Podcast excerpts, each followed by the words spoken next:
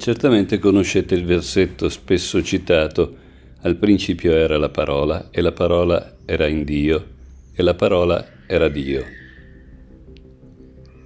Questo è più o meno ciò che si trova nel Vangelo di Giovanni, altrimenti quale sarebbe il significato delle parole immediatamente successive. E la parola si fece carne ed abitò tra noi. Questo indica un'ulteriore evoluzione della parola. Parola significa anche qualcosa che l'uomo può acquisire con saggezza intellettuale per mezzo dei suoi sforzi e della sua intelligenza ma deve essere per noi del tutto chiaro che ciò che la parola significa qui non è realmente lo scopo verso cui l'uomo deve sforzarsi nel tempo presente e nell'immediato futuro. Per esprimere ciò che ora è lo scopo dovremmo dire che l'uomo cerchi lo spirito che si rivela nella parola, perché lo spirito è in Dio e lo spirito è un Dio. L'umanità deve avanzare dalla parola allo spirito, alla percezione della conoscenza dello spirito. Nel ricordare questi pochi versetti del Vangelo di Giovanni, vi renderete conto di quanto poco oggi si sia inclini a prendere queste cose seriamente e a correggere le interpretazioni arbitrarie così spesso accettate per questioni della massima importanza. La stessa intelligenza umana deve essere risvegliata e illuminata da ciò che si rivela alla visione spirituale, non che sia necessaria proprio la visione spirituale. Ciò che conta è che i frutti della visione spirituale siano compresi. Ho spesso richiamato l'attenzione sul fatto che oggi non è solo il veggente che può percepire la verità dell'esperienza chiaroveggente. Questa percezione oggi è alla portata di tutti, perché le facoltà spirituali degli uomini sono sufficientemente mature, solo che essi decidano di esercitarle e non siano troppo pigri per farlo, ma se si vuole raggiungere il livello adatto all'umanità, cose del tipo di quelle menzionate nella conferenza di ieri devono essere prese con profonda serietà. Sarà veramente difficile per gli uomini riuscire ad ammettere che tutta la conoscenza del mondo esterno basata sulle misure e sui numeri è altrettanta illusione. Che cosa significa in realtà misurare? Significa paragonare qualcosa con una dimensione data, sia che si tratti di lunghezza o volume. Io posso misurare una linea se la paragono con una linea 2, 3, 4 volte, eccetera, più piccola. In queste misurazioni non importa se di lunghezza o di superficie o di peso, manca completamente l'elemento qualitativo. Nel momento in cui entriamo nel mondo che può essere pesato, misurato, il mondo dello spazio e del tempo, entriamo in un mondo di illusione.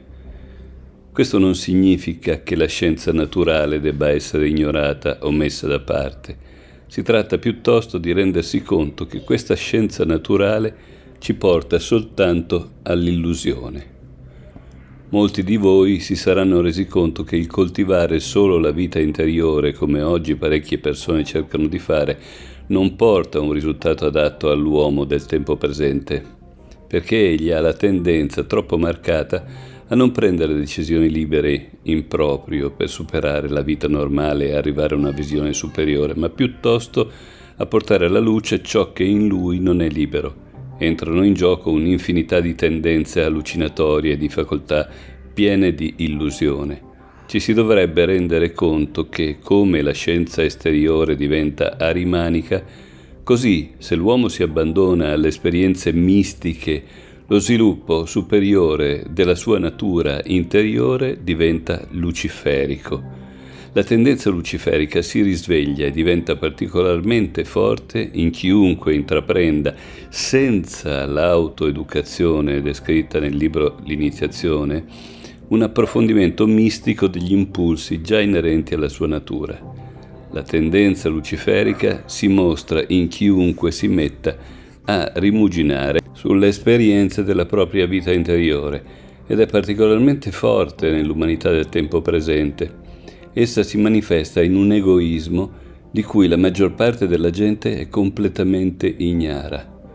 Oggi si incontrano facilmente uomini che sono del tutto soddisfatti quando possono dire di qualcosa che hanno fatto, di cui non hanno motivo di rimorso perché lo hanno fatto come meglio potevano, secondo la loro coscienza.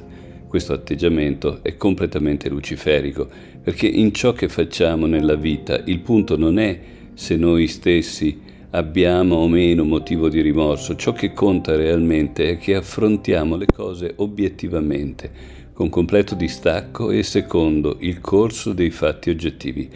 La maggior parte della gente oggi non fa alcuno sforzo per raggiungere questa comprensione obiettiva o per arrivare a conoscere ciò che è necessario per l'evoluzione del mondo. Dobbiamo arrivare a conoscere ciò che opera nel mondo e agire di conseguenza per amore del mondo. Tutto ciò si riduce a questo, che l'uomo moderno afferma la verità su se stesso solo quando dice che egli oscilla perpetuamente tra due estremi, tra l'elemento arimanico da una parte dove gli viene un'illusione esteriore, una fatta morgana, e dall'altra l'elemento luciferico dentro di lui che provoca la tendenza alle illusioni, alle allucinazioni e simili. Nell'umanità odierna le tendenze arimaniche vivono nella scienza, le tendenze luciferiche nella religione, mentre nell'arte si oscilla da un estremo all'altro. In tempi recenti le tendenze di alcuni artisti sono diventate più luciferiche.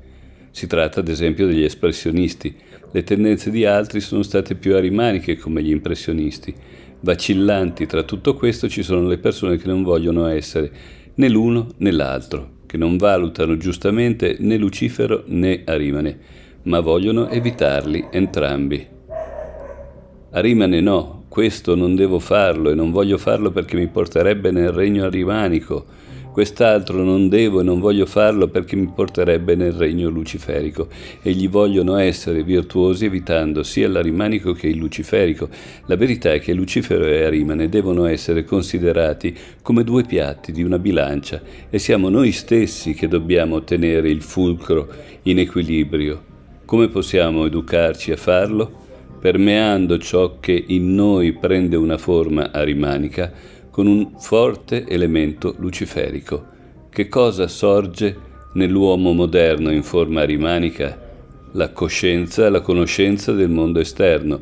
Non c'è nulla di più arimanico di questa conoscenza del mondo materiale, perché essa è pura illusione. Tuttavia, è proprio quello che gli uomini non desiderano fare. Lo trovano fastidioso.